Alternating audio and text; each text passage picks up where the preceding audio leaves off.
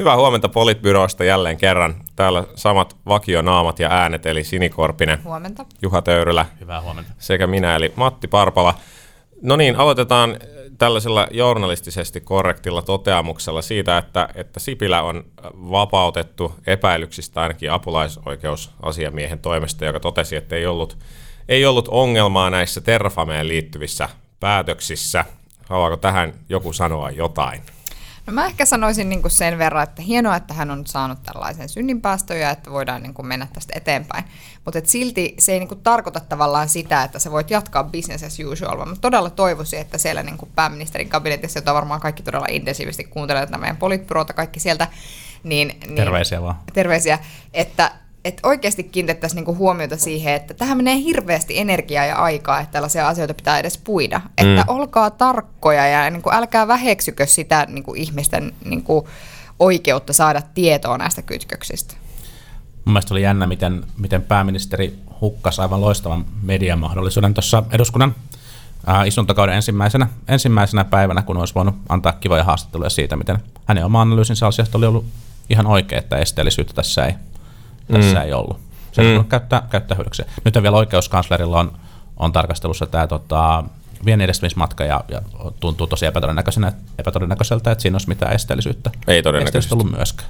Niin, tarkennetaan vielä, siis oikeusasiamies oli se eikä apulaisoikeusasiamies, eli ihan, ihan valtakunnan kaapin päältä tuli tämä, tämä toteamus, mutta, mutta tosiaan ehkä kuitenkin Sipilästä täytyy vielä todeta se, että, että edelleen se, mikä on haasteellista, hänelle selvästi on ollut ja jatkaa olemistaan, on se niin kuin julkisessa virassa toimiminen mm. ja julkisessa poliittisessa virassa toimiminen erityisesti, eikä niin kuin virkamiehenä. Ja, ja kyllä niin kuin edelleen odotamme sitä, että, että niin kuin jotenkin hän ehkä tunnistaisi tämän, että hänen pitää niin kuin sallia avoin kansalaiskeskustelu siitä, että mitä hän tekee ja Ja, ja se niin kuuluu ton homman luonteeseen. Ja odotamme jännityksellä, että mihin, mihin tässä mennään.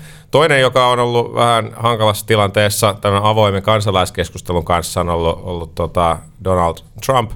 Ja hänen viimeisimmät kuviot on liittynyt muun muassa, muun muassa tota rukousaamiaiseen ja puheluihin Australiaan ja, ja mitä kaikkea muuta.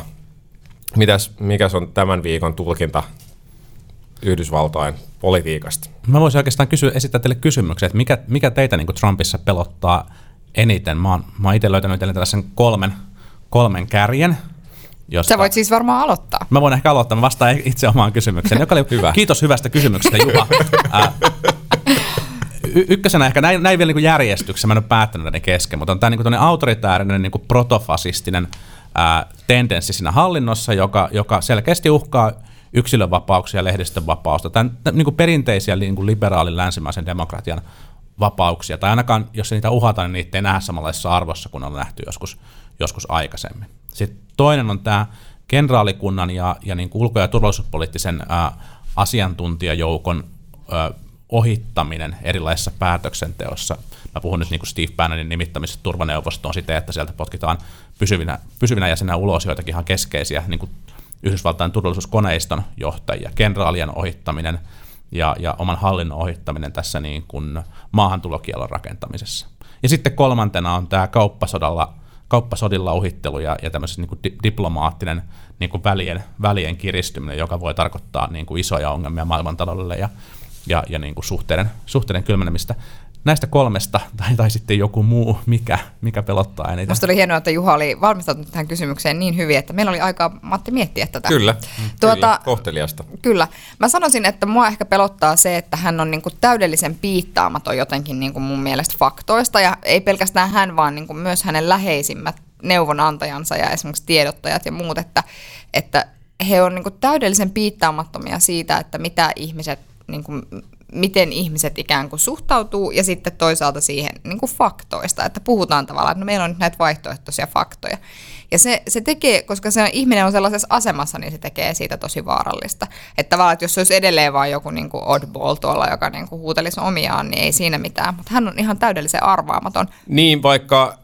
Vaikka tosiaan viime viikolla puhuttiin siitä, että onhan niin kuin aikaisemmatkin republikaanipresidentit keksinyt kaikenlaista ja, ja ehkä aika samassa linjassa kuin mitä Trumpilla on nyt ollut. Ehkä Trump on ollut omalla levelillään, mutta sitten kuitenkin jos ajattelee että sitä, että miten vaikka omat kaverit tuolla merten takana on reagoinut ja, ja minkälaisia protesteja ja osin väkivaltaisiakin siellä on ollut, niin, niin kyllä mun numero yksi huoli on se, että tästä tulee oikeasti joku väkivaltainen konflikti joko Yhdysvaltain sisällä tai sitten jossain ulkopuolella ihan vaan silleen äkkipikaisuuden vuoksi. Ja ehkä niin kuin mielenkiintoisinta on ajatella sitä niin päin, että mitähän Kiinan johto, Iranin johto ajattelee. Että ajatteleeko ne nyt sitä niin, että et no, et niinku, koitetaan nyt niinku selvitä, että yritetään nyt, tai kyllä mä uskon, että ne yrittää välttää sotaa kaikin puolin, koska kyllä siellä täytyy, täytyy ymmärtää, että niiden suunta on ylöspäin ja Yhdysvaltain suunta on alaspäin, ja johonkin konfliktiin aiheutuminen,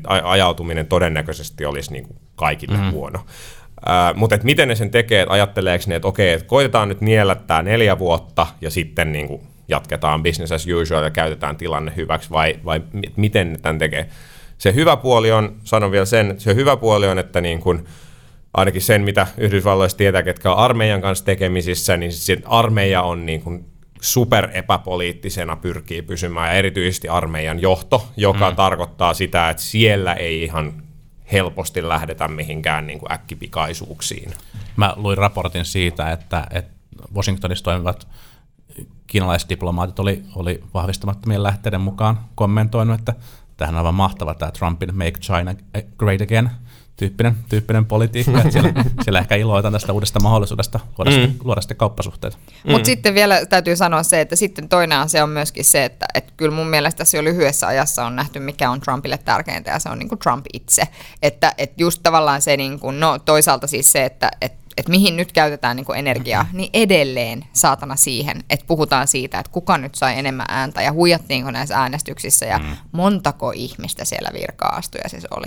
Et edelleen keskustelussa keskustellaan sellaisista asioista, kun pitäisi oikeasti puhua jo niin kuin ihan muusta kuin mm-hmm. itsestään. Kyllähän tässä on rakennettu tosi vahvasti tällaista narratiivia siitä, että kyseenalaistaan Yhdysvaltain presidentin mielenterveys, ja, ja sille narratiiville löytyy rakennuspalikoita, mikä on aika, aika huolestuttavaa. Viimeisin, viimeisin oli tämä, miten Trump oli huutanut Australian pääministerille jostain sopimuksesta, joka koskee noin tuhat kaksisataaviisikymmentä pakolaista, ja siinä vaiheessa, kun Yhdysvaltain presidentti käy jotain puhelinriitoja noin tuhannesta pakolaisesta, Niin, niin ei ole kyllä, ei ole kyllä hommat hanskassa eikä kaikki kynät penaalissa. Ja hän kirjoitti tästä myös niin kuin Twitteriin. Hän kyllä. myös Twitterissä puhui tästä, että musta tuntuu, että aika, aika monet niin kuin mun somekuplassani kyseli, että, että mitä helvettiä, että onko he niin kuin ihan irtautuneita todellisuudesta vai onko kuitenkin Trump. Kyllä. Mm. Mä heitän vielä yhden ennusteen tähän, tähän, tähän loppuun. Mä väitän, että, että Trumpin aikana yksi juttu, mitä mekin voidaan seurata, on se, että miten käy tälle keskustelulle siitä, että miten isot kaupungit alkaa ottaa valtaa, valtaa itsellään ja irtaantua siitä poliittisesta ajattelusta ja poliittisesta mainstreamista ja jopa ehkä siitä niin kuin virallisesta politiikasta, mitä se, mikä se valtio siinä kaupungin mm. ympärillä, ympärillä harjoittaa. Meillä on aika selkeitä, selkeitä merkkejä New Yorkin, Chicagon osalta nyt jo Yhdysvalloista tästä. Tätä ennustettiin jo Obamalle kirjoitetussa tulevaisuuskatsauksessa silloin kaksituhattakaksitoista, että isot kaupungit ja isot, isot alueet noin ylipäänsä alkaa niin kuin niistä alkaa kehittyä tämmöinen maailmanlaajuinen verkosto, joka vähät välittää siitä, että mitä valtiot oikeastaan tekee. Mm. Yllättäen tämä kehitys on ehkä nopeutunut tässä viime aikoina. Kiitos Trump. Tulossa seuraavaksi California Exit ja Calexit ja mitäs muuta sitten sen jälkeen. Ja seuraavaksi nähdään varmaan sitten Ranskassa. Kyllä. Niin, niin. Katsotaan miten käy. Uh, isoista kaupungista puheen ollen, niin, niin demareiden puoluekokous pidetään Lahdessa. ja, ja, tota... Mainio, mainio aasinsilta, Matti. ja, ja nyt tietysti kiinnostaa, kun on, on, on tällainen demarikuiskaaja tässä pöydän ääressä, niin, niin Juha, mitä siellä tapahtuu? Valitaanko Rinne? Jos kyllä, niin miksi? Ja mitä se tarkoittaa? No siellähän käydään tietenkin hyviä keskusteluja ja varaudutaan ottamaan, ottamaan sitten tämä valtio hoidettavaksemme, kun porvarihallituksesta päästään. Ää, mä luulen, että kokous menee aika, aika sopusasti, aika, aika sujuvasti.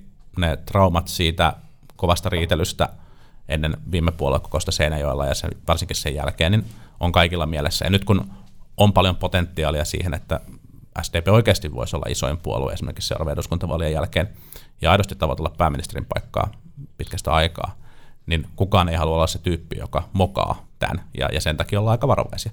Se, että kostautuuko tämmöinen varovaisuus, niin se on sitten toinen juttu. Ö, mitä sitten siihen puheenjohtajavaaliin tulee, niin näissä median tekemissä kyselyissä Rinne on ollut selkeässä, selkeässä johdossa haastajiin, haastajiin nähden. Ää, Tytti Tuppurainen on selkeästi, selkeästi tehnyt tosi hyvää, hyvää kampanjaa ja, ja kirinyt, kirinyt ja ollut niin kuin ehkä parempi kuin mitä moni, moni odottikaan se, siinä kampanjassaan, mutta, mutta tosi suuri osa puoluekokousedustajista on jättänyt vastaamatta näihin median kyselyihin. Ja mä en ole nähnyt mitään syytä siihen, että tässä olettaa, että se jakauma ää, niiden vastaamattomien puoluekokousedustajien osalta olisi, olisi samanlainen jakauma kuin niiden vastanneiden osalta. Nämä on ollut sähköpostikyselyitä, jotka toimittajat on lähettänyt, lähettänyt niihin sähköpostiosoitteisiin, mitä ne on kerännyt jostain. Ja mä voin niin kuin hyvin kuvitella, että ne vastaamattomat on sellaisia niin kuin Polvijärven työväenyhdistyksen puheenjohtajia, jolla on se at p p piste inet piste f i mailiboksi, jonka ne lukee ehkä kerran pari kuukaudessa, eikä sieltä ainakaan vastailla minkään porvarimedian toimittajan kysymyksiin, että, että ne, tulee, ne tulee sitten paikan päälle, ja tämä on se jengi, joka tukee istuvaa puheenjohtajaa, jos ei niin kuin erityistä syytä ole tehdä, tehdä muuta. Että kyllä, kyllä niin kuin rinteen, rinteen asema luultavasti on, on hyvin vahva. Musta niin tämä on jännittävä tämä suomalainen dynamiikka, jossa ikään kuin ä, oppositiosta on yleensä aika helppo ollut nostattaa omaa kannatustaan välittämättä siitä, että kuinka paljon tai ä, kuinka vähän demareiden tapauksessa puheenjohtajalla on karismaa. Että tavallaan musta se jotenkin ajatus siitä, että meidän seuraavakin, puhe, anteeksi, seuraavakin pää, pääministeri on niin kuin harmaa äijä, jolla ei ole niin kuin minkäännäköistä kykyä jotenkin tehdä minkäännäköisiä uudistuksia tässä maassa, joka niin kuin aika, aika paljon kaipaisi niitä. Niin se, on, se on kyllä lohduttava ajatus tälleen niin kuin nuorena perheellisenä naisena, että valitaan lisää niitä sellaisia todellisuudesta vieraantuneita ukkoja tonne. Mutta kyllä, kyllä Tytti Tuppuraisella on myös ihan aito mahdollisuus tässä kisassa, eikä, eikä vähiten sen takia, että, että Tytin kampanjan takana on ollut todella osaavia, osaavia tyyppejä. Ehkä tässä nostan Nostan yhden Ulpu Iivari, joka on, on niin kuin vuodesta toiseen todella, todella ovela strateginen, analyyttinen ajattelija ja ihan keskeinen kantava voima tosi monessa onnistuneessa, onnistuneessa kampanjassa meidän puolueessa. Onko näillä, puolue, näillä puheenjohtajaehdokkaan mitään linjaeroja? No. Onko tämä puhtaasti henkilövaali ja sitten itse asiassa valitaan se turvallisin koska, tai se istuva? No on, on niillä niin kuin lieviä linjaeroja. Kyllä ne aika lähellä toisiaan. Toisiaan on, ja tämä myös mun mielestä liittyy, liittyy siihen, että, että halutaan aika varovaisesti miettiä, että mikä se niin kuin S D P:n julkikuva on tässä tilanteessa, missä sitä kannatuspotentiaalia pitäisi, pitäisi saavuttaa. Mutta kyllä esimerkiksi, esimerkiksi Tytti Tuppurainen, niin kyllä hänellä varmasti on niin kuin puolueessa tai eduskuntaryhmässä niin E U-myönteisempi mm. linja ää, kuin, kuin monella, monella muulla. Ja, Mut. ja ehkä, ehkä tavallaan linjaerot näkyy myös sellaisessa, mihin kukin haluaa, haluaa keskittyä.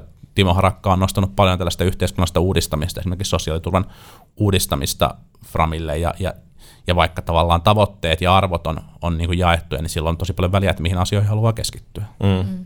Mä, musta niin kuin kiinnostavaa on myös se, että mitä tapahtuu teidän puoluesihteerivalinnassa, jos niin kuin, tai et esimerkiksi, että mä itse ajattelen sillä tavalla, että, että jos Antti Rinne tulee valituksi, niin jos te valitsette Hanna Kuntsin puoluesihteeriksi, niin teillä on hyvin, hyvin voimakas A Y, A Y ikään kuin pohja siellä suoraan puolueen johdossa, mikä ei välttämättä ole teille isoksi eduksi.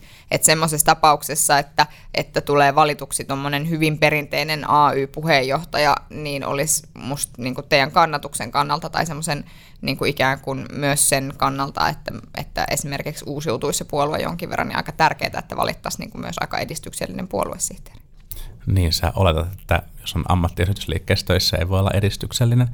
Mun mielestä puoluesihteeri-ongelman Puoluesihteeriskapan ongelma tässä on ollut se, että, että kaikista näistä puoluesihteeriehdokkaista esitetyt, julkisuudessa esitetyt kuvat on, on niin kuin todella onnettomia stereotypioita. Mm. Ke- kenenkään persoonaa, kenenkään poliittista linjaa, kenenkään toimintaa ei ole, ei ole niin kuin avattu, avattu juuri millään, millään mm. tavalla. Tunnen heistä muutaman, muutaman aika hyvinkin, ja, ja se, se kuva, mikä julkisuudessa on, niin ei kyllä vastaa sitä, että minkälaisia, minkälaisia he, mm. he olisi. Mutta he myös tavallaan tulee vähän niin kuin valokeilla ulkopuolelta, jolloin kyllä vaatisi aika paljon, että, että toimittajan, toimittajan pitäisi käytännössä itse tuntea jollain tavalla heidät, että saisi sais kunnollisen analyysin, tai ainakin mm. nähdä silleen sitten ekstra paljon vaivaa, ja sitä nyt tietenkään ei voi näinä valeuutisten aikakautena välttämättä, välttämättä odottaa. Mut demareista on hyvä siirtyä, siirtyä eteenpäin isoon kysymykseen, jossa demarit on myös kriittisessä asemassa ehkä. Nimittäin siis valinnanvapauslainsäädäntö on tullut nyt lausuntokierrokselle, ja jo siellä yhtenä mielenkiinnon kohteena on se, että siirtymäajaksi ehdotetaan niin pitkää aikaa, että mahdollisesti vallankahva ehtii siirtyä jollekin muulle kuin porvarihallitukselle, jos näin kummasti sattuisi käymään. Tämä koko valinnanvapauslakipaketti on, on varmaan niin kuin viimeisen kymmenen tai kaksikymmentä vuoden historiassa yksi hankalimmin ymmärrettävistä ja silti vaikuttavimmista muutoksista suomalaiseen yhteiskuntaan. Kuinka paljon te olette ehtineet perehtyä siihen, ja mistä tässä niin kuin aidosti on kysymys ja mitä tästä pitäisi ajatella? Mä työkseni seuraan tätä sote-uudistusta ja, ja nyt, nyt vastikään pidin itse asiassa Ää, muutaman briefin tästä valinnanvapaudesta ja mitä se, mitä se voisi tarkoittaa meillä töissä. Ja, ja tota, mä väitän, että mulla on niin kuin ihan kohtalainen kyky ottaa, ottaa niin kuin isoja kokonaisuuksia haltuun. Ja myös niillä ihmisillä, joille mä tätä, tätä niin kuin avasin meillä töissä, on, on aika kohtalainen kyky ottaa isoja kokonaisuuksia haltuun. Ja onhan se todella monimutkainen kokonaisuus. Mä, mä niin kuin odotan jännittyneenä sitä, että sikäli kun tämä menee tällaisena läpi, niin minkälainen palveluflow tai, tai, tai miten se, miten se niin kuin viestitään niille käyttäjille, koska niitä valinnanvapauden niin kuin mahdollisuuksia on, on siinä järjestelmässä tosi monessa eri kohdassa ja, ja erilaisia uusia, uusia termejä, uusia, uusia toimijoita siinä niin kuin eri väleissä tulee, tulee olemaan, olemaan tosi paljon.